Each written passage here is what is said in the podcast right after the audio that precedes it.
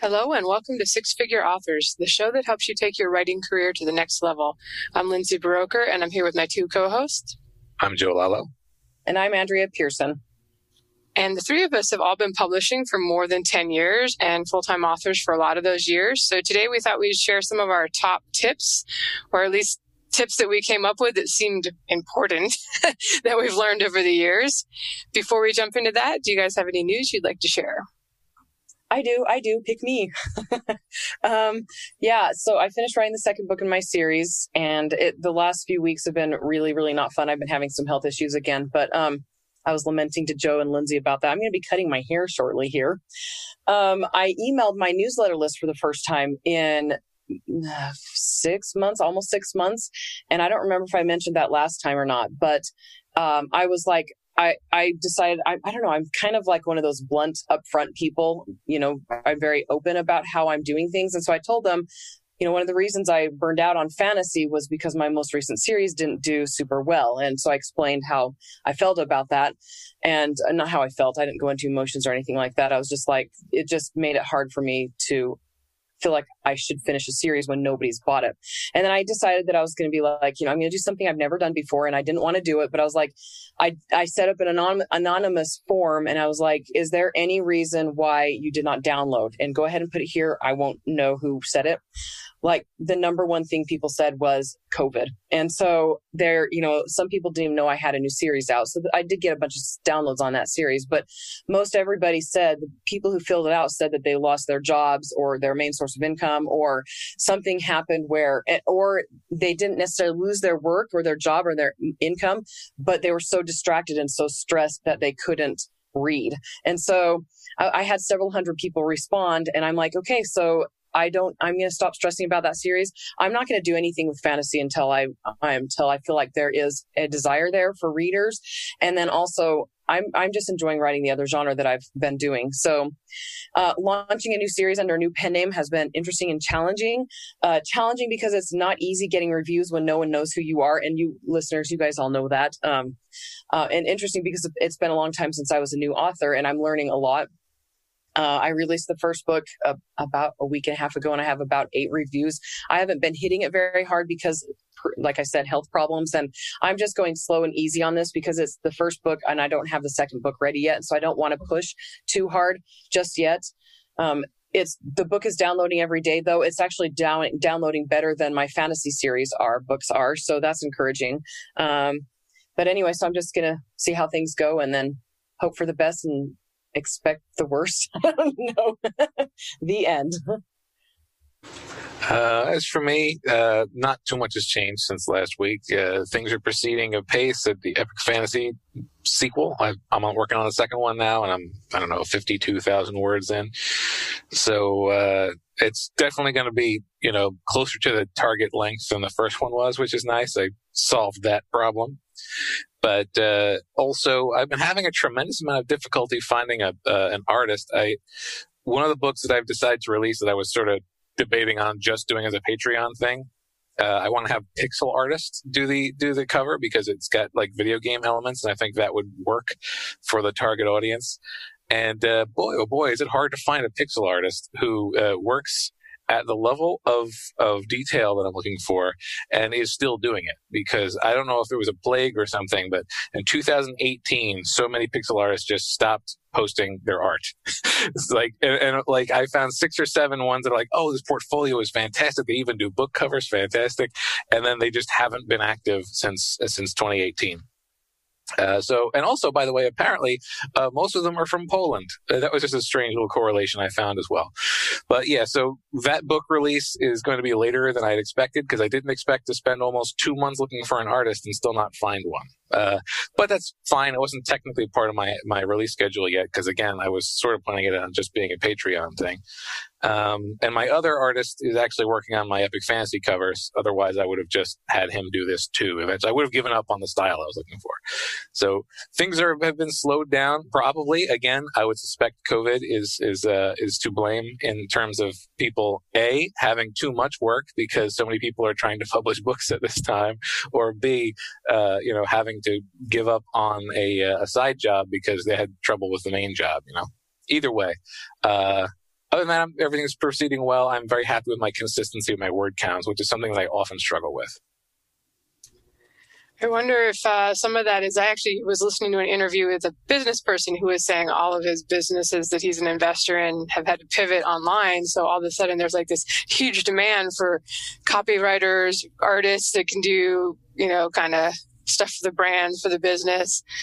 So I don't know how many people are looking for fantasy art. it might be sucking up your people, but apparently it's a pretty good time to be in that business. Andrea, are you sharing your uh, genre of your secret pen name? I didn't even know that you had published your first one. I'm not, not yet, because I'm I'm watching the algorithms. You know, I'm like trying to be careful because. Oh no, just I... just the genre. Or are you hiding oh. that too? It's it's going to be romance. I mean, it's always either fantasy or romance. That's where my interest goes. yeah, I, I, put my pre-order up. I think I mentioned that last week for my epic fantasy, and I also put a pre-order up for the a space opera at the same time. That's sort of a. It's not anything anybody's waiting for but I've noticed from the pre-orders, I was like, okay, I think more people want epic fantasy than want space opera. I don't know why. I, you know, sometimes it's like, why do you write this other genre? But you know, you kind of love them both. You, well, I, it's actually one of the things I'm going to talk about later, so I guess I'll hold off on that. For my news, um, so I've been uploading audiobooks through Findaway Voices for a while. I do ACX too. I'm just non-exclusive with these uh, the last two series I've did.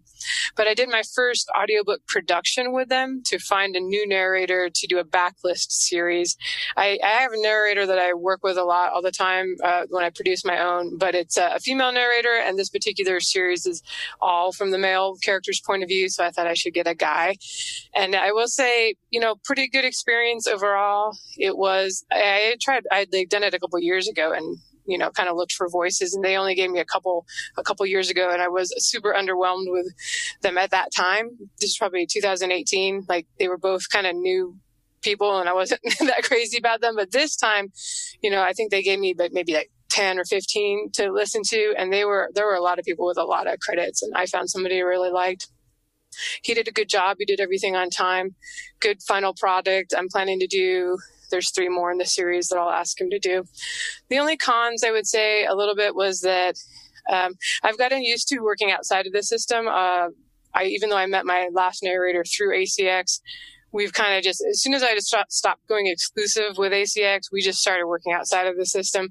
And so like when I send her errors, all I do is send the Word document with comments. And like this was at 1217 in chapter five. I had to upload the errors to uh to Find Findaway Voices by chapter. Like I can just put a document with everything in it. So fortunately there weren't a ton of errors, so that wasn't that big of a deal. But that was a little slower. And in the end, uh, oh, also they, they only gave a 10 day turnaround for me to proof the audiobook, which I wasn't sure if that was like 10 days or 10 business days. And I thought that was quite fast to get. It was a 10 hour audiobook proofed. And I don't do that myself. I pay other people to do that. So that was like, I had to pay a little extra to get a rush job for that because usually I don't know, more like three weeks is kind of what we've done. Um, but I don't know, maybe that's just the industry standard. But I felt like I was like, wow, I just gotta, there it is, and I gotta get it back to them uh, pretty quickly. Lastly, I got a pile of FLAC files. I was like, what are these? I have to convert them to MP3 so I can now upload them to ACX and BookFunnel and, and for my YouTube stuff. I wish I could have just given me the option of choosing, do you want FLAC files, which I had never even seen any seen before, or do you want MP3s? Because I would have picked MP3s because I was like, I still, it's been a week and I like still haven't. I'm sure it's easy. It's like free software will do it, but I was sort of like, well, that wouldn't have been my first choice. Uh, so that was a bit odd, but I, I would say it's a good way to find people, either ACX or Findaway Voices, whatever you're most interested in. Um, but then after doing a couple, you may want to like kind of move out of the system and just work directly with the people if it's possible. It's kind of like 99 designs. If you've ever done that, where they deliberately do not give you the contact information of the artist and everything is done through their dashboard because they I'm sure they get a cut. I mean, you know, uh, and understandable. They they helped me find an artist, so I do appreciate that. But you know, after like I said, after a while, you may want to just like because I think that when I w- left ACX, as far as doing it that way, my narrator took off like twenty five dollars per finished hour, so that kind of told me like that might be how much of a cut they were taking. So there's a tip, I guess, if, if that works for you guys. Do you have any thoughts on that before we jump into the topic? Nobody has Joe I thoughts. both unmuted at the same Or you both time. have thoughts. I was just gonna say I'd never heard of FLAC either, so I was like, uh, Uh, FLAC is a lossless uh, codec, so it's like for audio files. Uh, and yeah, there's tons of stuff you can just it's you can just basically play, make a playlist and hit convert. Like it's not hard to find a way to, to fix that. I will say that I, I'm I'm the same way. I have also like discovered uh, narrators through ACX and then done independently with those same narrators, and it. Uh, I do kind of like the process separately better than through ACX. Uh, yeah, no, I, I agree. Like I, the discovery, as, as we just dis- mentioned, how finding an artist can sometimes be very difficult. Uh, so when there's a discovery tool, it's it's handy, but it's also handy to be working directly afterward. Yeah, in this industry, whether it's cover artists or narrators, if you find somebody good that is reliable, you know, keep them, pay them well, give them bonuses at Christmas because it, it's really hard to find uh, good people. So you should consider yourself blessed when you find someone. Um, okay, so before we jump into our tips, why don't we just kind of remind everybody or any new listeners what our summarize for each of us kind of like what our 10 year path has been at short summaries. I guess we don't have to go into our full bios here, but kind of how we got to like full time authors. Yeah, it's funny. Every time I tell this story, it gets shorter. Uh, but uh, I wrote a gigantic book through most of high school and and college, uh, almost half a million words, and that became the Book of Deacon trilogy. I broke it, broke it up into three one hundred and forty thousand roughly word books, um, and. Uh, when I was in college, I had typed it up and revised it and all stuff and, and, and made it into three relatively clean self edited books. Uh, and then I spent several years, uh, almost, oh, heck, I spent at least five, four years uh, trying to get an agent using these books and, and failing. And then my friends, you know, after my soul was thoroughly crushed by the entire traditional, uh, you know, onslaught, my friends who had convinced me to try that, uh, convinced me instead to do self-publishing. So I released the first book, the Book of Deacon, with a homemade cover and self-edited via all of the usual places, Smashwords and, and Amazon. And I made $19 that year.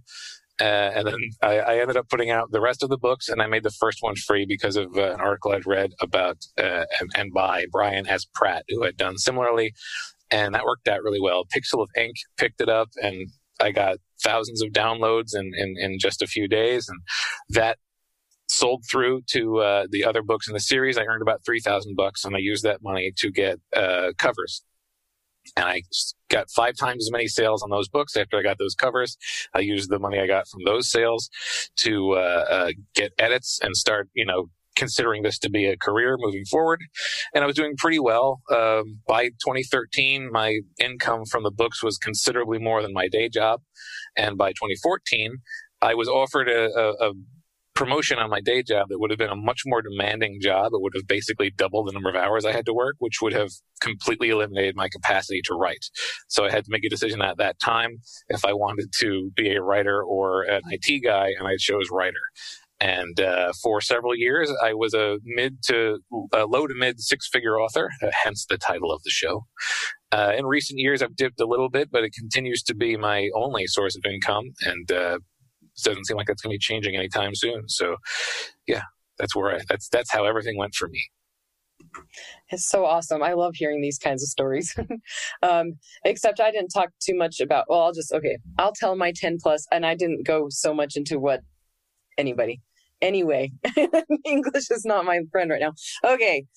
All right. So I didn't want to, I didn't grow up wanting to be an author or a writer, or anything like that. I didn't start writing until 2008. Um, and I wrote The Key of Kilenya, um, six weeks, worked on it for you know a year and a half, and then I got an agent in 2009, and he got me a whole bunch of con- like not a whole bunch. He got me a couple contracts. One of them was with the publishers of Twilight, and then he was had a bid war going on with um, a couple movie studios to auction off the rights to you know to make a movie out of that because he had that's where his background was he was he was more in hollywood than he was in the literary world anyway um i ended up turning down all of that and signed with a small press publisher made him really angry angry understandable understandably but he he um he was okay with what I wanted and he worked with us with that publisher for a little while until he was like this publisher's not going anywhere. And so he he signed out he left the the deal whatever.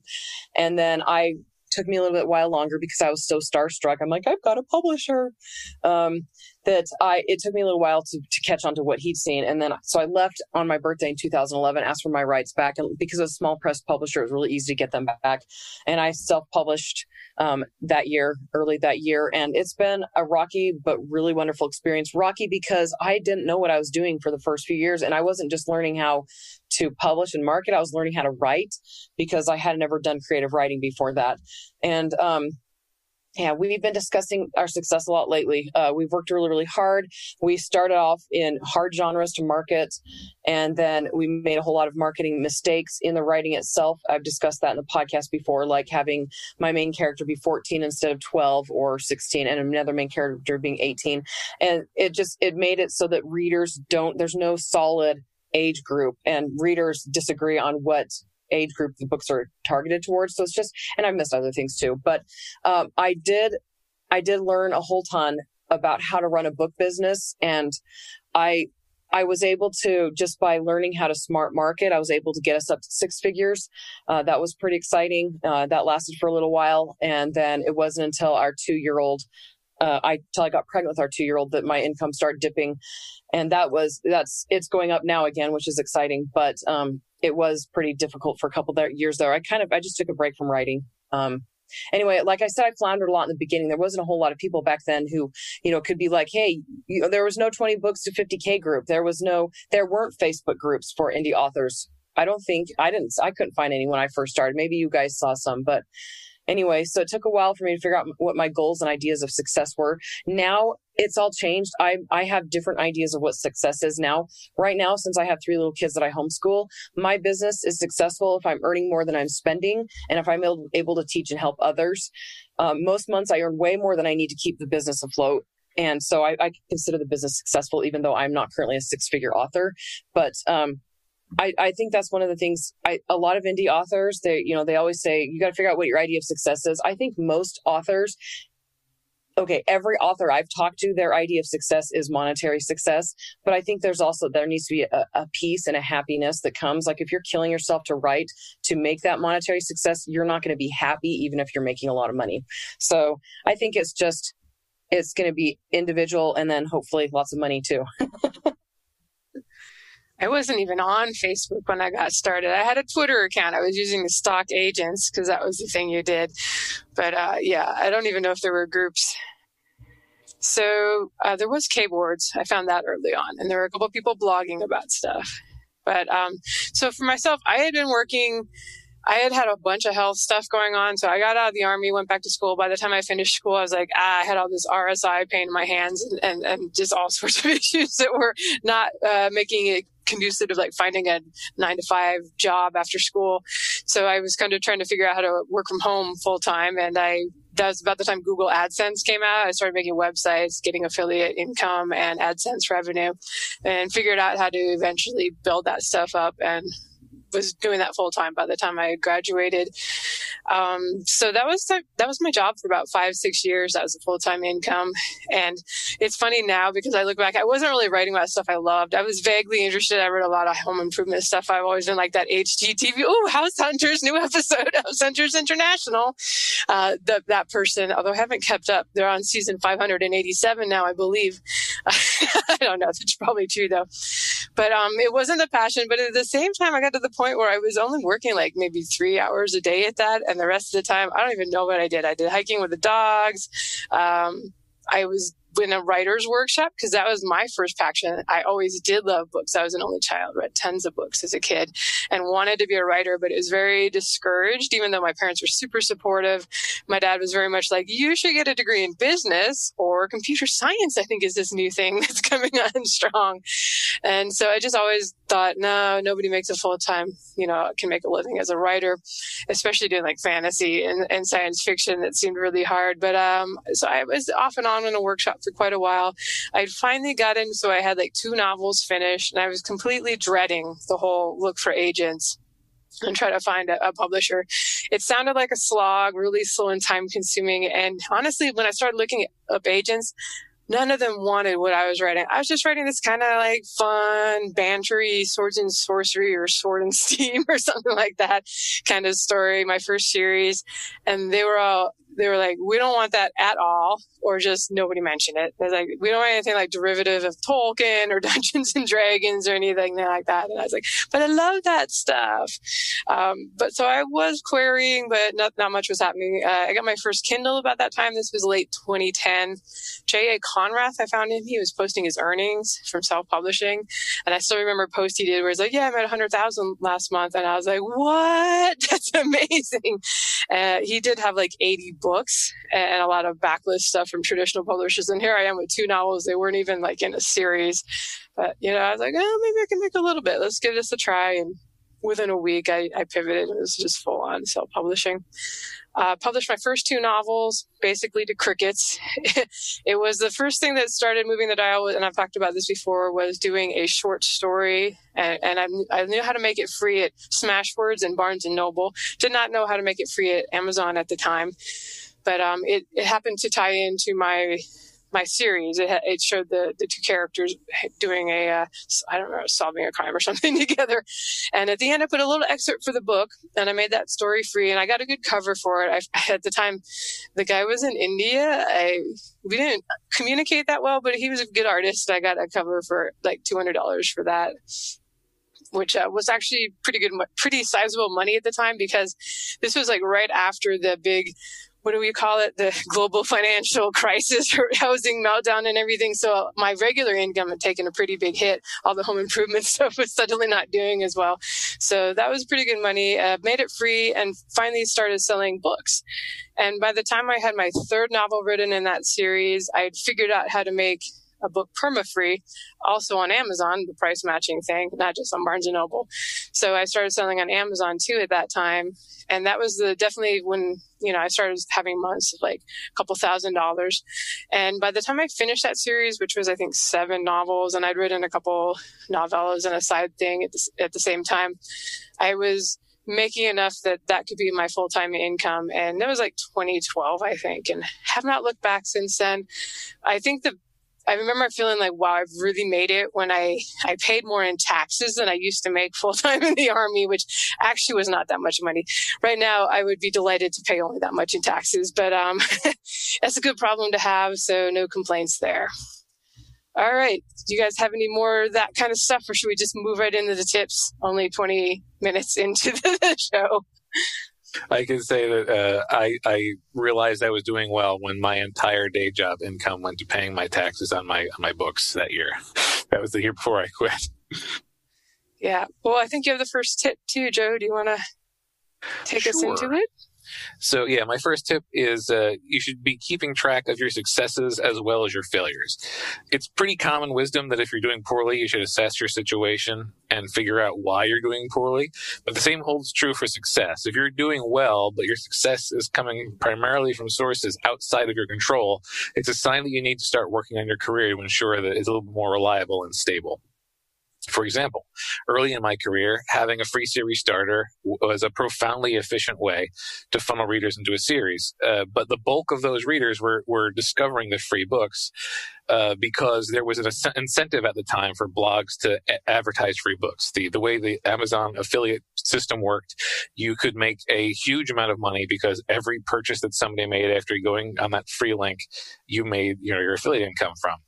So blogs would just do all the work for you. They would just search for free books and, and, and you know, talk about them all the time. So buckets of free, free advertising.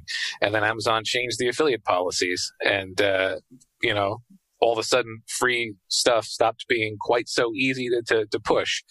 And if I had, if my success had completely depended upon other people at the time, and it did at the beginning, uh, and then that change happened, it would have pulled the rug out from under me and I would have collapsed.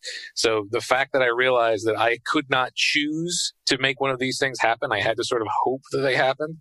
Uh, I sort of assessed that and started trying to widen my stance, and, and uh, uh it worked out well organic sales are great, but if you are not the organism that is driving those organic sales, then you're at risk and you should consider experimenting with other tactics and, and you know, adding, say, advertising or other stuff to, to the mix.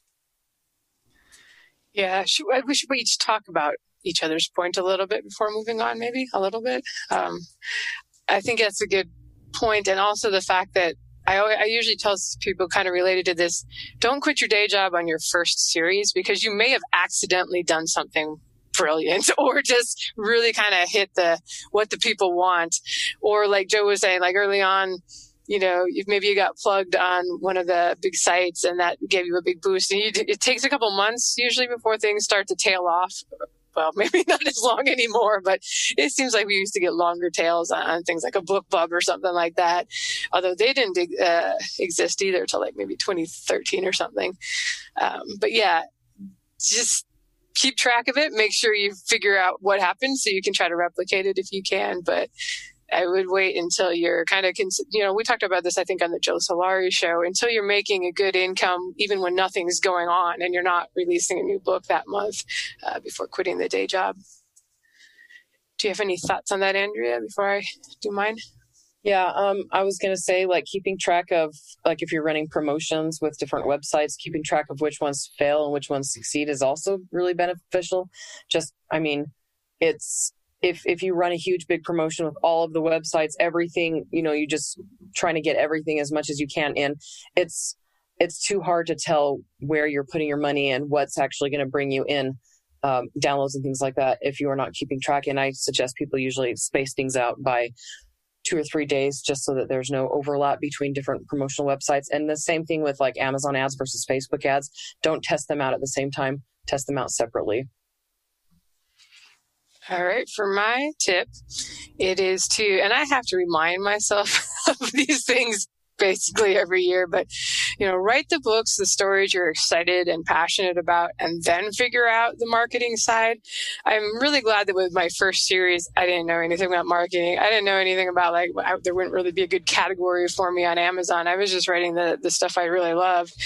And so I've done a lot of series at this point, and I've definitely felt the urge as I've learned more about like, oh wow, that's the stuff that really sells to to kind of try to nudge what I like to write closer to what is selling in the genres I'm in. And this has rarely worked well for me.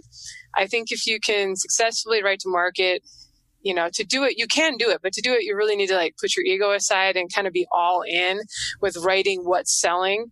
And you probably need to be someone who really enjoys the popular things in your genres. Maybe that's not entirely true but i know for myself that um, it's never really worked well for me when i've tried to like do what I really love to do, but also, oh, this is what's selling. So let me try to eh, kind of put it there and fit it in somehow. Um, but on the flip side, the ones that my fans have enjoyed the most, uh, the books and series that have made readers into fans, have been the ones that are more different than similar to the, the trendy stuff. And I think that's because I get the kind of people who are more like me and looking for and not finding the books that they want to read. So, you know, if I write stories like others are writing, there are other people already doing those kind of stories and honestly doing them better. But when I write something unique and that's really for me, I get the however many people there are that, um, you know, are kind of looking for that sort of thing. And those readers tend to be really loyal, you know, if you do a good job giving them this, the type of story they want, because there aren't a lot of other ones like you out there. So that's, you know, it, it's not as easy for marketing, but um, when you are done, that's when you can kind of figure out how to best sell it. The farther you way, the farther you are away from what's popular with people, the harder you have to sell, harder you have to work to sell books.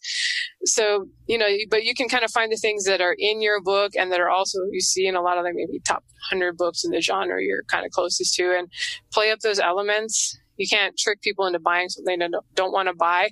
But if you see assassins, you know, epic fantasy, you see assassins coming up a lot and you have an assassin, maybe mention, highlight the assassin in your blurb and put him on the cover. If that seems like it could work. Um, but what you'll find is that, and I didn't realize this in the beginning, even though people are looking for sometimes if yours is different and they're looking for something different, it's a good match. You tend to get more readers and more shots if you make it seem make your blurb and cover art and everything kind of look like what's selling. People sometimes don't even know they want something different until they try it. And first you have to like show them that this is like something else they already liked. But um yeah that's do you have any thoughts on that guys? Uh, yeah, I think this is like super important. Like we talk so much about how, you know, the market is so uh, important, but you still have to produce a book that people are going to like. And the book that you're most passionate about is the book that's going to be the most unique to you. And particularly if you're trying to make a career, you're going to be trying to build, you know, a, a voice that people are going to keep coming back to. So, uh, even more important than having a successful series is having a successful style that people will follow through in multiple series. And that's not going to happen if you're just trying to emulate someone else. So, uh, it can be really hard if it turns out the stuff you're passionate about is really oddball and niche, but, uh, chances are your book is going to be easier for you to write and uh, once you do get an audience, those audience will, will will develop a taste for everything you write because this is closer to your to your genuine voice. So uh, what stuck out to me a lot was you you mentioned ego, like put your ego aside. Um, it's it's true. I mean, especially I don't know, it, authors have like two halves, a very egotistical half and a very humble half. Where like my work is crap, and then my work is great. Everybody's gonna buy it. And when it comes to writing what you think is going to sell and what you think and what you're passionate about it, it is it's important like if you're going to write to market you do need to put your ego aside and recognize that maybe you don't know what the readers expect in a book um, maybe you can't just go hey i really enjoy this genre maybe you need to actually analyze why that that genre is you know why people what people like about those genres um, but also like writing what you're passionate about also means pacing yourself well so you aren't pushing super hard where all the joy in life goes away. And this is me, like the last two years of my life ha- what was me pushing really, really hard to get that Mosaic Chron- the Midnight Chronicles out. And I don't know if you guys remember, like my life was going really great. And so I set up pre orders for all of the books in series. And then my life fell apart after I'd written the first two books. And I couldn't have predicted that. I couldn't have predicted, you know, my toddler having problems, things like that. But uh, I ended up pushing really, really hard. And I, still enjoyed writing the Midnight Chronicles, but I was working so hard to get them done that the joy of writing left. Uh, and so I, I don't know, like, I think it's important to have a well rounded life, you know, where you are doing other things outside of writing, um, you know, pets, kids, friends, I, I just things that take you away from your writing occasionally so that you can maintain that passion and that excitement about books. Uh, and then that way, like readers can tell I mean, if you're passionate about what you're writing, readers can tell, like Lindsay was saying. So, all right. So I've got the next tip. Um, it says, do your, it says, my tip says, my tip is uh, do your best to keep quiet about your business plans until you've been able to stick to one thing for a long time. And this is geared more to people who are like, ooh, shiny, ooh, shiny, you know? Um, I see a lot of authors proclaim that they're going to do something and they try it out for a couple of weeks or a couple months and then they switch to something else entirely. And then they try that out for a little while and then they switch again. Um, this includes how you run your review team, what sort of launches you'll do if you're going to release wider in Kindle Unlimited, and how long you stay there, um, what your goals are. So, like how many reviews you want, how many downloads, how many readers, and like the notoriety if you if you're aiming for notoriety and all of that stuff, and anything else that can be changed as part of your business plan. Uh, I'm not saying you shouldn't flip flop because we all we're all going to do that, and we all. I mean, even after we've been doing it for a little while, we're still trying to figure things out, right? Um, I'm saying don't be super public about it until you're going to stay where you're at for a long time. So don't get on Facebook and be like, or don't email your list and be like, um, so my readers who post reviews, you have to post a review or you get kicked off. And then like two weeks later go, uh, never mind, we're not going to do that. Uh, just work out things, work work out all the kinks until you are where you want to stay and you're happy with where you are. And the reason for that is because uh, if you stick to something for only a, for a very short time, even if it's like three months, that feels like a really long time to you. But to readers, to somebody who's on the outside, it it feels like it happens practically overnight. And people naturally distrust those who are flaky. And sadly, honestly, changing your business plan a lot makes you come across as flaky. This applies to introverts, introverts as well as extroverts. I see a lot of author, authors proclaim their business plans and then they change those business plans shortly thereafter. And um, so, yeah, basically make sure you've got the kinks worked out of your system before you commit publicly to something. And that's just kind of a really, really random tip. Um, it's just me working with clients, just you know i made those mistakes when i first started out in the very very beginning. And then i've got you know we i know about half our listeners are newer authors and then the clients i've been working with. I'm just you know get those kinks out. Don't don't proclaim publicly. Well, I will say I have done that a lot, and I still make that mistake where I, I'm excited about a new idea. Like whenever uh, Brandon Sanderson did his Kickstarter, I was like, I'm totally doing a Kickstarter of when you know I'm going to do a new installment in my first series, and I mentioned it to the fans, and they were like super excited. And have I done that yet? No. Do I even want to particularly do it? I mean, yes, but not this year. I should have just kept my mouth shut. And I've learned that too, not to put dates on like when the next book is coming out in a series unless I'm really sure that I'm like if I'm working on another series at the same time, maybe I don't want to like promise that this will be out fall of 2020 because I've done that before too, where I, I let a series put it on the back burner because it didn't sell as well as I'd hoped. And I started working on something else. And it was several years before I got back to that series. And people would be like, Hey, you said this was coming in the fall. And I'm like, dang, is that still in the back of the book? And I deleted it from the back of the book, but still that doesn't delete it from the copies that were already downloaded. So these days I'm like, I almost never put a pre-order up until I've at least written the first draft, unless I'm really, really confident that um, I'm going to be able to get back to that. And well, ha- putting a pre-order up does make it a little more real, but I try not to tell the reader something is coming unless I'm quite sure that something is coming. Usually it's better just be like, oh, surprise, new series, here you go. Uh, pass it to Joe. And, and really fast, um, actually, sorry. That's okay. Uh, this, this applies to listeners because I, pro- I was working on that course for um, dictating and I got my bug to write right when I started working on the course. And I was like, I'm taking advantage of writing. So those of you who are waiting for the dictating course, it's on the back burner because I'm writing now. So I, I publicly proclaimed on the podcast that I was working on a course and then I never finished it. So there you have it. Yeah, and another thing with this, especially when you're like early on in a new business plan, uh, early results of a business plan aren't always, you know, what the results will be consistently. Very frequently, any new tactic, uh, whether it's just something you're trying to do or something that isn't advertising something or anything really, frequently novelty will cause an uptick in whatever you'll be more productive because you were trying to be more productive or you know it's the first time you ever run an ad like that and the ad is super successful. So you got to figure out what the steady state is. Again it's just larry thing. You sort of got to figure out how things are uh, uh, you know how things will be once they've evened out. And you can't really you know early on you don't know that so announcing too quickly can be a problem all right. So my next step here, uh, uh, tip here is many small hoses fill the bucket fast, uh, which basically is try to maximize the number of income sources you have. And it, it might sound like this is a weird version of uh, don't put all your eggs in one basket, but it's a little different from that. I like to have a fairly wide stance in the market, which it's taken the form of ensuring I keep most of my books wide instead of exclusive.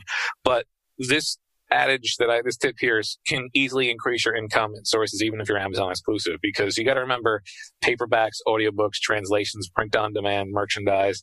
If something doesn't take a lot of ongoing effort to maintain, setting it up as a passive income is pretty much always worth it. If there's not a giant outlay of, of initial cost or if there is but you're re- reasonably certain it'll pay for itself in the long run, then just set these things up and have them running in the background. And even if they're not all big earners, if you have a ton of them, then all those little trickles start to add up. And depending on your skills and your motivation, some of the higher maintenance things like a Patreon or a YouTube channel or a Twitch channel or direct merchandise sales, they can help too. And often a lot of these have a much bigger punch, but that's because they require a lot more effort. Uh, and of course, you know, going wide is another example of this, where you you go from having just your Amazon income, which might be a lot bigger, uh, to having a lot of smaller incomes that hopefully will overall even out into a little bit more of a steady stream. Uh, and not only do these multiple income sources mean that you're less reliant on a single storefront or a tactic, it also gives you additional lottery tickets that could pay off. Like if something suddenly a trend hits and people really, really want to buy enamel pins, and just so happens, well, I set up a store with some enamel pins a while ago.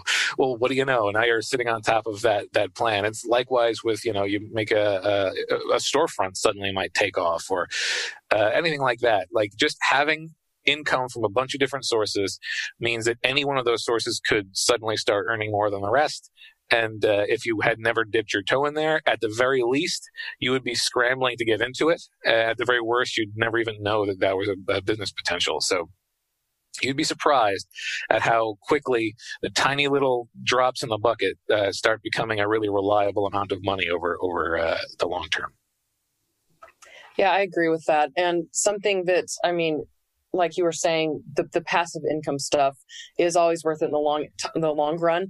Uh, I would recommend that you put those things together that only need to be done once. You don't need to do ever again. Do those first before you like try out other things. So, for example, if you don't have your books in print yet, don't try tackling Patreon or YouTube or whatever.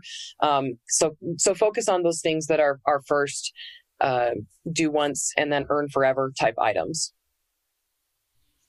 the smaller sources of income definitely can add up. Like I've always been, even before I started launching series exclusive with Amazon, it was like 80% of my income. So I was like, I'm always happy to get money from other places too. Anybody that wants to send me money, I'm happy to take your money.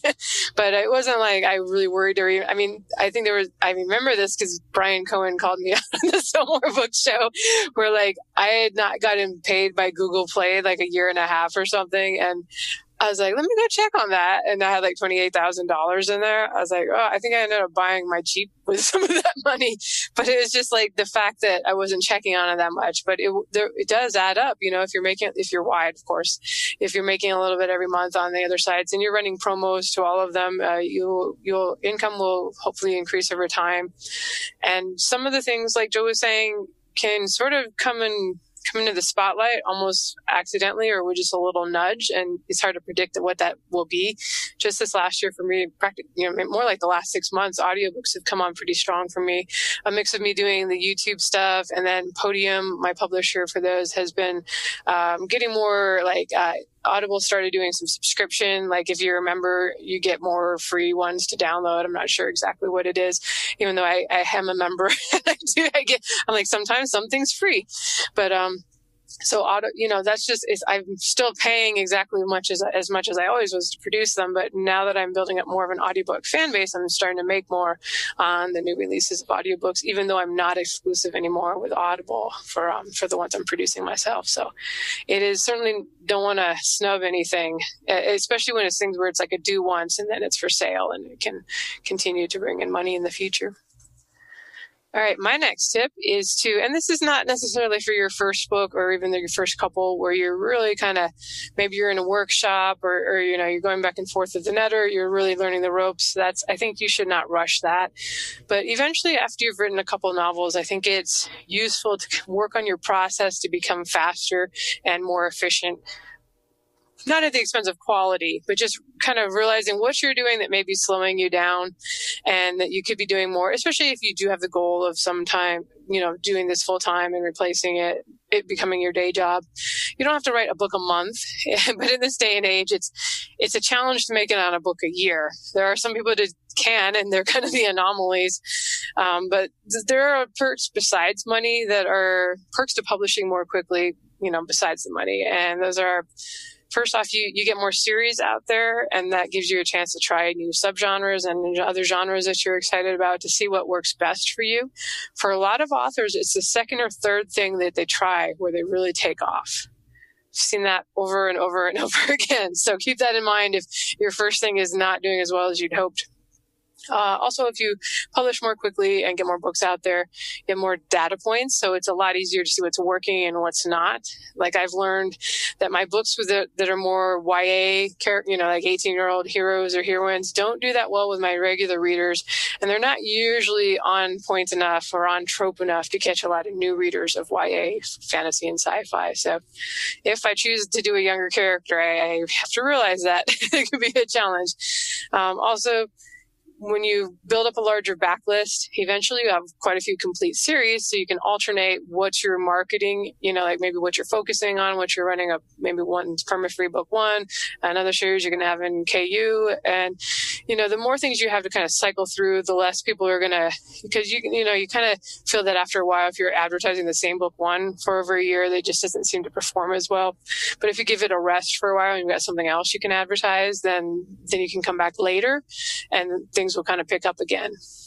So uh, the, the, more stuff out too, the, the less steep of a dip or a drop off in income you often have between new releases. So along that line, these are some of the things I've done over the years to become more efficient. I used to write first drafts longhand, really, and I have horrible writing, so uh, just trying to read it and transfer it uh, was a difficult. But basically, you're rewriting the whole novel. You type it in, so that's pretty slow, uh, taking some extra time. I also used to print out my manuscripts to make editing notes on the page. I'd, I'd like read in bed and just make notes on the paper, and then, but then I'd have to transfer everything back to the computer. So again, it's not that this is a horrible thing or is bad or I didn't like it. I did obviously, but it, it wasn't as efficient as just editing, to, you know. And now I work full time on my laptop, so I can drag it around the house if I don't want to be stuck at my desk. Also, I used to edit chapters as I went, as I wrote them. And I find it for me, uh, different things work for different people. But for me, I found it was much more efficient to write the whole novel, then go back and edit it. Because chances were I was going to need to change things that I didn't realize until the end of the book. Like, oh, yeah, I got to add some stuff back in the beginning. Or, or maybe I didn't need that thing I thought I needed. So why waste time editing something and making the sentences pretty and clean and tight when you're going to end up going back and rewriting it or cutting that scene anyway? Uh, also, I was a pantser uh, for pretty much the most of my first series and everything before that that I never finished, um, which that works fine for some people again. But I, for me, I found out I stopped wasting as much time on rewrites and I, I didn't get stuck. Uh, when I, you know, when I pantsed things, I kind of tended to get characters stuck in a spot. I'm like, uh, you know, I'm not quite sure how to get them to the ending or out of this situation. Uh, but when I started outlining ahead of time, it allowed me to see like, oh, that, that's a problem. I got to fix that. And yeah, so that's how it's going to go before I started actually sitting down to write. Also, I've learned, even though this doesn't always go to plan still, but in general, I know to order the cover art and book my beta readers and editors ahead of time, often before I even start a new series. And um, you know, I'm kind of like a little factory now. when the when I send something off to the beta readers, like right now, I'm editing book two in my epic fantasy, and I've told my beta readers, okay, a little over a week, this is going to be coming to you guys, and they'll have it for about two weeks. It's pretty long. you get it of like 183,000 words or something. Um, but I'm while they have that, I'll be starting on the next thing, and then when it goes off to my editor, I'll be further working on the next thing. So it, it's just kind of a, a cycle. Uh, the last thing that I you know, was my tip for how to become more efficient. It was just learning to get inspired by other people. Um, so you can either be depressed or envious of people who are doing more, producing more, or just doing better than you are, or you can let it motivate you. Uh, so when I started hearing about other authors writing like six, 7,000 words a day, and then Rachel Aaron came out with her 2K to 10K book, I was like, wow. I think at the time I was writing like 3,000 words a day, and I'd just gone full time. So I thought that's pretty good. But just the fact that other people were doing way more made me start to want to think, you know, I could probably do more too. And, you know, it's like you don't want to, there's a fine line between making yourself burn out. You don't want to do that. You want to figure out kind of what you can consistently do over time. But, you know, it's, it's anybody who plays sports, you know, it's like this competition actually makes you better. So it's, even if you don't see your fellow writers as competition and it's just inspiration, there's probably a little competitive part of you that's like, oh man, if she's got all those kids and she can do it, you know, and all I've got is dogs, I can definitely do that many words a day. All right. Do you guys have any thoughts on any of that? Um, I will say, uh, like one of the other like benefits of just getting faster and more efficient is that you and producing more output as a result is that uh, you're getting more practice. There illustrators like to say that every artist has got 10,000 bad lines in them. And the sooner you get them out, the better you start drawing good stuff. And it's the same thing with with words, except it's a lot more words. Like I'm going to say, probably most of us have got several million bad words in us, and we, the better we, uh, you know, the sooner we get them out, and the more practice we get at writing, just you're going to get better overall. So I feel like improving your your efficiency and increasing your output means that better output over over time, like your quality will increase just by practice. Yeah, I agree with that. And then another thing that came to my mind while listening to Lindsay talking about how to, you know, get more efficient over the years. When you're in the revision process, don't leave anything for your future self to work over. So if you know there's a problem with this this story and you're like, okay, I'll get back to this in the next round. Don't do that. Don't let yourself do that. Um, fix problems this run through, because that trains you to have cleaner revisions, getting you to a polished product much faster, and also helps you learn faster. Because I mean, it it'll take you like weeks possibly to get to that spot again, and it just make yourself do the work now. Am I next? I don't oh, know. I was just wondering, am I supposed to talk again? I no, no. I think Andrea is next. okay, so don't be worried or scared or whatever to try something new. So I'm talking like like switching out book covers, prices, and descriptions. All of that stuff can be changed uh, very, very easily compared to the old days. And I'm this is something I hear all the time. Like, but things are going okay right now. What what happens if I change a cover? Well, um, the worst that'll happen is it'll tank your sales. But with how volatile things are in the market, if you don't test and figure out why something is working and what is working, you won't learn for future growth and success. And your sales might tank anyway. You don't know. So you know, so it's better to make your mistakes early on in the game to try things out figure out which covers which descriptions what prices etc work best for you and for your readers before a lot of people know who you are. Um, honestly i think we frequently worry too much over things that won't matter a couple of days later or weeks or even months down the road. And our goal is to be authors for the rest of our lives not just now. So do what you can now to make the rest of your life be successful that's sort of the first thing I recommend to people when they're like, my sales are awful, you know, and like, well, let me look at your cover and blurb and, you know, look inside. And, uh, oftentimes it's, it's very frequent to be like, mm, this is probably the problem or part of the problem. So it's, and those are pretty easy things to change. Cover art may cost you money but you can just try the first cover in a series. You don't have to worry about them not matching and then kind of see. And I know Andrea's talked about this before, like running split tests, like Facebook ads, like figuring out which cover is more effective. Uh, and that's actually going to sell more books. But you know, uh, it's it's okay to change things. And I agree. Uh, you know, the only time you might not want to do it, like I've got one book that always way outperforms all my other box sets. I'm like, I don't touch that one. Like it's like even the cover design, yeah, the cover designers have been like, hey, do you want us to redo that series because they're kind of old and dated? I'm like, nope. but um, I may eventually one day. But uh, it's just been such a for whatever reason that blurb and that that cover have worked really well. So I've been hesitant to change it. Um, but yeah, if things are not going well, that is a perfect time to change it up and see if those little things may make a big difference. Yeah, uh, people often, I feel, a lot of people feel like, well, once the book is out, that's it. Like they sort of forget they can even change something about the book. And I've made some pretty sweeping changes. As I said, I, I uh, changed the cover after I got my first batch of money, and then I re-edited it and put it back up after a second batch. Like you can improve stuff and you know, see the results. And it's not just in terms of sales; it'll be in terms of like you know review score. Like you'd be amazed that you can if you can add a full star to your review store score if it was self-edited edited and then went to a professional edit. So yeah, D- don't be afraid to, to, to, try new things. Uh, so my next tip, uh, my last tip actually, is um, build networks, not just with other authors, but in related fields. Just try to build wide networks. And I am a terrible networker. I mentioned on a recent show that I went to Book Expo America and sort of didn't realize that people go there to meet other authors and publishers and stuff. So I was just treating it like, you know, oh, I'm going to go to all of these stalls and look at the publisher stuff but I have gotten better as the years went on. And I try to be a friendly kind of person and I experiment with a lot of stuff with other artists and other writers. And it's given me a lot of points of contact uh, in a lot of different areas. And sometimes these have led to inclusion in like group promos, which have worked out very well for me because, oh, Joe's, Joe seemed like he was a pretty nice guy to work with and he's got a book in this field.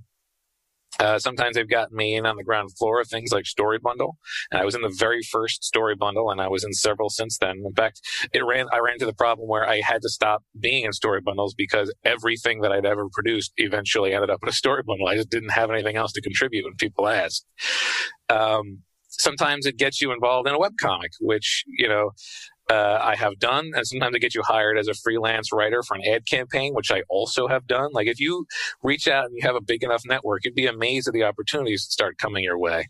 Uh, I've been in, invited to contribute to Kickstarter anthologies and and and got paid for my work, and those anthologies turned out to be award winners and got me some of my biggest accolades. And this was just because I had worked with some of these people in other instances, and they were looking for somebody who they knew to be amicable and skillful and competent to fill in a slot. So you'd be surprised again. You can build a lot of bridges uh, over the course of a few years if you're, you know, you don't even have to be adventurous. You just have to be pleasant and competent. Uh, and this is, isn't to say, by the way, that you should be blowing up people's email, uh, uh, asking everyone you know, to, hey, don't forget about me, because that really will turn more people off than turn them on uh, to your to your you know usefulness. Uh, it also doesn't mean you should be saying yes to every opportunity because uh, you can quickly become swamped, and and you need to learn to sort of assess opportunities for their value. It can be difficult, particularly if you've done a really good job at, at, at networking.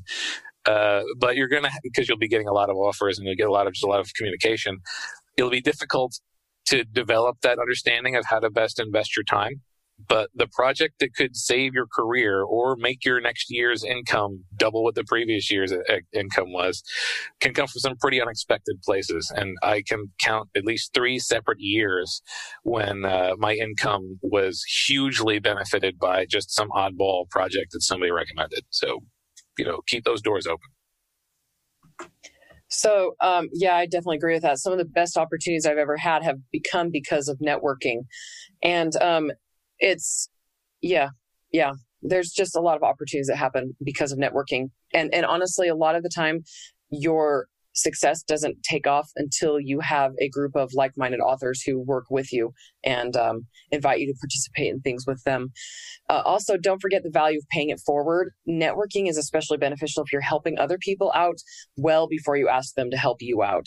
So don't like joe said don't be like emailing random people and asking for help. You know nurture and, and build relationships and see if they're actually going to be able to help you before you ask them to help you. Like random family members and friends probably aren't going to be able to benefit you too much when it comes to finding new readers as much as an author who has books similar to yours and who gets along well with you or whatever you have a relationship with who could share with their readers. I will say, as somebody who is quite horrible at networking, absolutely hates it, does not want to do it, will not go up and talk to a stranger at anything, even if a stranger is somebody like a, a rep from one of the stores, it would actually be useful to know. In lieu of that, try podcasting or having a blog or a YouTube channel because then, you know, if you're able to successfully do it, you'll become known in your you know your area you know we're authors i guess so that's our area. And the same kinds of opportunities will come your way. People will think of you just because they know you. And you probably were putting in only a you know let's say an hour or two a week is not an only, but compare that to actually being really active on a whole bunch of Facebook groups or, you know, maintaining email relationships with a lot of people. Uh, you know, that stuff's really time consuming too. So if you are the anti networker, you know, I'm sitting here by myself in my room. Yes, I'm talking to Joe and Andrea, but this is something an introvert can do. Uh, I will say it's kind of awkward doing it by yourself. I like I started a couple podcasts that I only made it like seven episodes because it's just too weird sitting there recording something, talking to yourself. But it, you know, it may suit you more than you think it does. And I've had, uh, you know, as far as opportunities, I was blogging about self-publishing in the beginning. There weren't that many people doing it, and when BookBub came on the scene out of nowhere, like I said, it was probably like 2013. I remember they ran my book, The Emperor's Edge, and I I had no idea who they were, and I was like, what the heck? I just got like a bazillion downloads of my book that you know usually gets whatever 20 a day or something.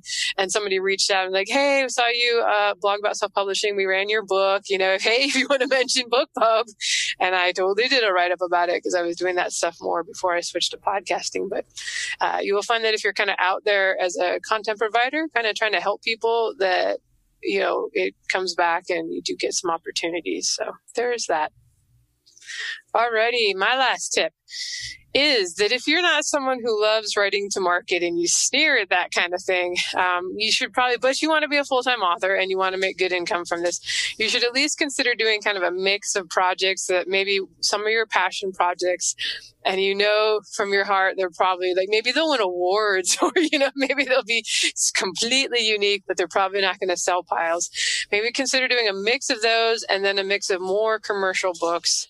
Um, i am a little lucky in that the stuff i like to write isn't super esoteric but i'm also not as i talked about someone who's ever been tapped into popular culture or aware of what's in the zeitgeist. Like i have to look at google. What were the google trends for last year? Let me let me find out. Oh okay. No idea about that thing. I don't know who that is. Don't know what that is. Um, so I even, not only that, but I tend to kind of actively hate a lot of the popular tropes. And I was like, ew, ew, why, why, why do people read that? I don't understand.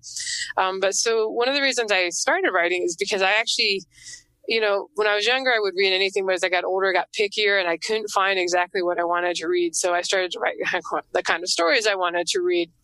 And, but over time, I've gotten sort of a feel, and by time, I mean, lots of books released, lots of series, writing in a couple different genres, several subgenres of sci-fi and fantasy.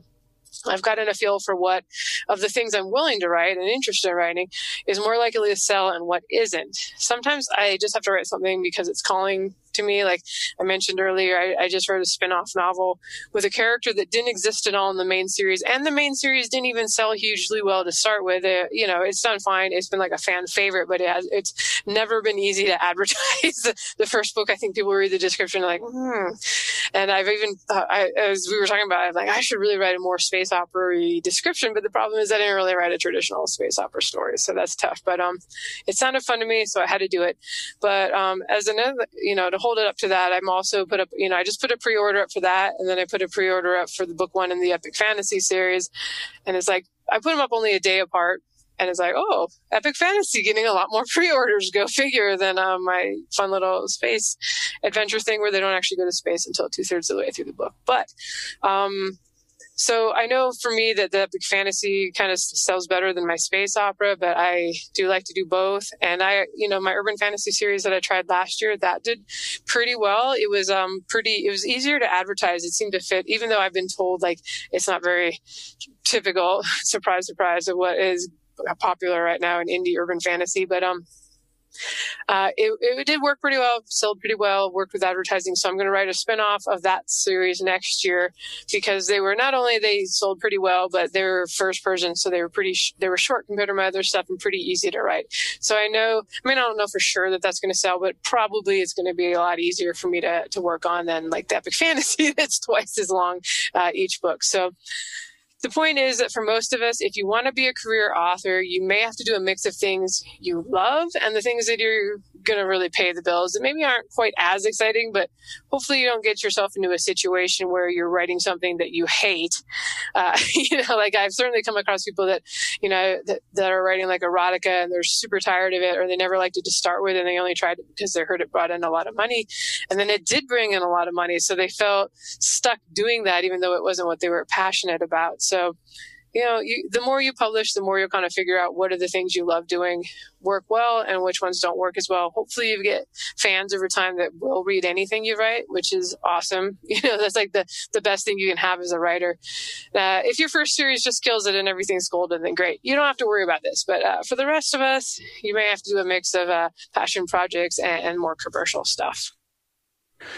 Uh, I've definitely done some stuff that would not be considered commercial. And uh, frankly, if you do this frequently enough, where you, you just throw in an oddball thing that's just for you, uh, you start to develop a, a, reputation where people sort of look forward to the next weird thing. So I'm not going to say that it's enough to make those financial successes, but it, it, it suddenly becomes sort of a fun thing that you have with your fans. It's like they're sort of like they're part of an inside group because, oh, oh, he's doing one of these weird things. Oh, I wonder what it's going to be this time. So, you know, you can have fun with the stuff that you know isn't going to sell. Yeah, um, the whole commercially commercial commercially viable. That's pretty much happened with the Midnight Chronicles. So my my true fans, the true readers, or the ones who you know my diehard fans, they're the ones that gave me their anonymous anonymous opinion. But the thousands of readers who didn't fill out that survey, there was still a reason why when that book was presented to them, they chose not to download. And that was on me, honestly. It doesn't have a lot of commercial appeal. Um, 85% of my readers are female, and I wrote a series about a guy, and I missed a bunch of different tropes in this urban fantasy series that um, I'd hit really well in previous series. So I think. Um, and passion project, I don't know. Like I, I'm kind of to the point where I don't have a whole lot of passion. like I'm excited about works and excited about books, but I also want the time I, that I spend writing to give me money. so I'm, I'm grabby. I'm all, you know, ABBA, gimme, gimme, gimme money. Um, no, that's the guy at midnight. Never mind. Totally wrong song. but I, I want to write something that people want to read. And I can generally find, I, I, I pick stuff that I'm excited about because I don't know, like I can't write what I'm not excited about. I just, I can't. Um, and so I'm, I'm going to see if I can, you know, gear what I want to write around what the readers want and what the readers expect. So Yeah. So um, if you have to write something, you know, go back and forth maybe between the passion projects and the commercial projects, but I don't know. Yeah. Anyway. okay. I'm going to go on with my own tip because English, yeah, guys, this this last month or so, I was listening back on our episodes and I was like, man, I've really been struggling lately with English. Um, hopefully, we'll get that out of my system here soon, though. Uh, along with the theme of what Joe mentioned in his last tip, you don't have to do everything and you don't have to be everything and you don't have to try everything.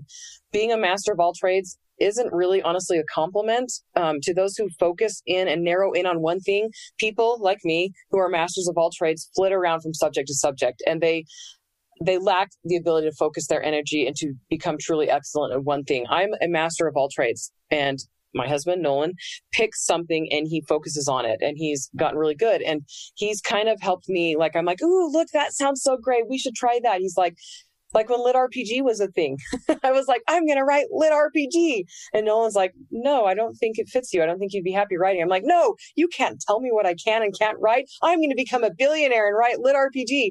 And I wouldn't have finished a book in lit RPG. So Nolan was like level headed about it. I mean, he didn't tell me I couldn't do it. He was just like, I don't think it's, it's something like, he's like, you're to have to really learn how to write lit RPG. And the things that the people in that audience want, I don't care about. So they want stats on the uniform, I mean, this armor and like the swords and the weapons and things like that. And I'm like, I don't care about that stuff. So I wasn't even giving them something that they wanted.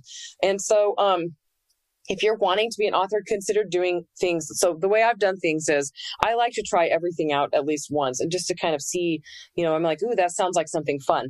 So it's it's okay if you do that um, and if you're excited about a new project and, and then you, you try it and then decide if it's something that you want to do again that's fine. But if it's not something you want to do again then pass it along to someone who is passionate about oh sneeze who is who is passionate about it. So if you if you do tend to flit around ask yourself the following question. How willing would i be to do that for the rest of my life? Or um, how would you feel basically doing that one thing for the rest of forever and, and not doing anything else? If the answer is, I don't really want to do that, then hire or contract it out. And um, and like I said, you can try it once and see how it goes, but you do not have to be doing everything all the time. You don't have to be everything or be everyone. Um, and so, for example, I hate formatting print books. I hate uploading to retailers. Retailers. I hate updating back matter in my books. I enjoy, but I don't love scheduling promotions and newsletter swaps. So I have my assistant do a lot of these things almost all the time. So I usually format my books because it takes me like three minutes and I usually upload to retailers. And I've come up with a system for my back matter where I'm only updating about once a year, but I have my assistant do the other stuff because I don't have to do it. I don't have to personally do it. Uh, on the flip side, I love doing book covers. And when I handed that off to somebody else, I kind of felt like a part of me was missing. Like I, it, it just, I don't know. It was really, really weird. It's something I could do for the rest of my life and be perfectly content with. I mean, I do love writing. Obviously, I love writing. I'm, I, I do writing more than I do book covers. But if I couldn't ever write again, I would love to continue doing book covers.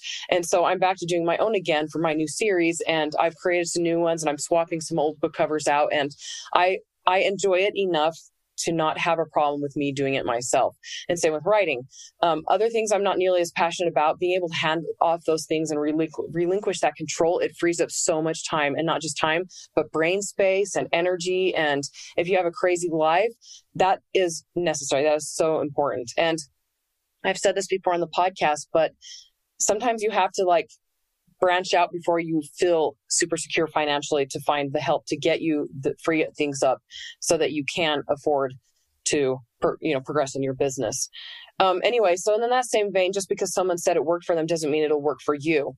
If fomo so the you know the fear of missing out is the only reason you're wanting to do something don't do it.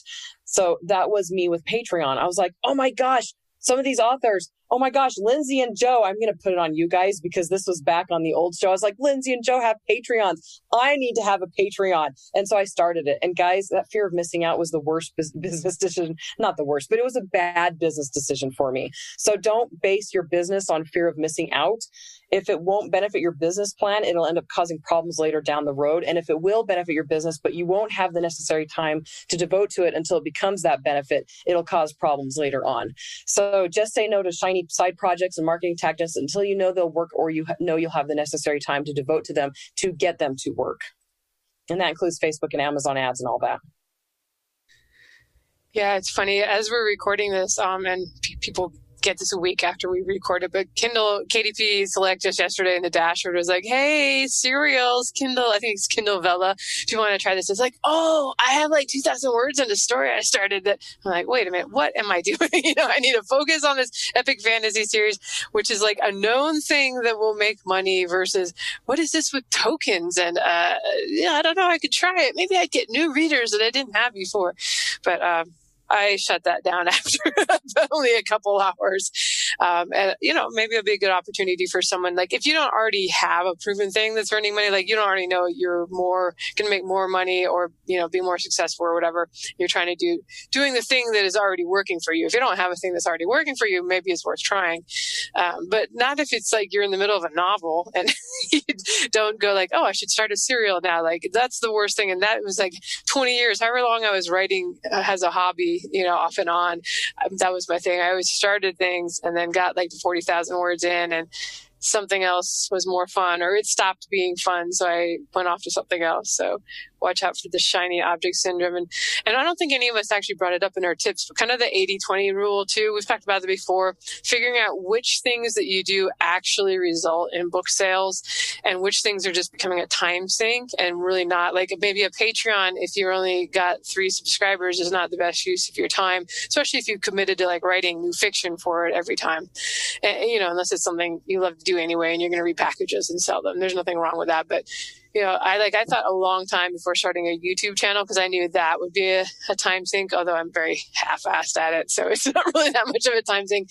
And I was actually relieved when I found out the audiobooks did way better than me recording videos because that's a lot of effort, like record the video and edit the video and come up with a stupid little thumbnail for the video. Whereas uh, just doing the audiobook it, that's already produced is pretty easy. So yeah, I definitely uh, agree that you kind of half of like learning how to do this at a successful career and not burning out and everything is just figuring out which things actually move the dial and that you enjoy doing enough so it's not super onerous. And if you don't, you can uh, possibly put some of them off on an assistant. Yeah, and I will say that uh, sometimes you will, if you find that there's a lot of friction to doing a task, uh, unless that task is absolutely necessary, uh, then you can just sort of find something to replace it. Because if you can find three things that go very quickly for you and, and are more fun for you, and you can put those out uh, to replace the one thing that was a real grind but had decent output, even if it ends up being more work, if it's just less friction and, and less frustration, you're going to enjoy it more. So don't feel obligated to do absolutely everything that, that everyone says if you find yourself putting way more just frustration into it than you good you're getting out of it. All right, we've been blabbing for an hour and I think we're about done. So does anybody have any final thoughts before we sign off? No, nope. tipped out. No final thoughts. No final tips. All right. Well, thank you for listening, everyone. And thank you to Joshua Pearson for producing the show. You can find the show notes or leave a comment or question at sixfigureauthors.com with the number six. Facebook group, Six Figure Authors.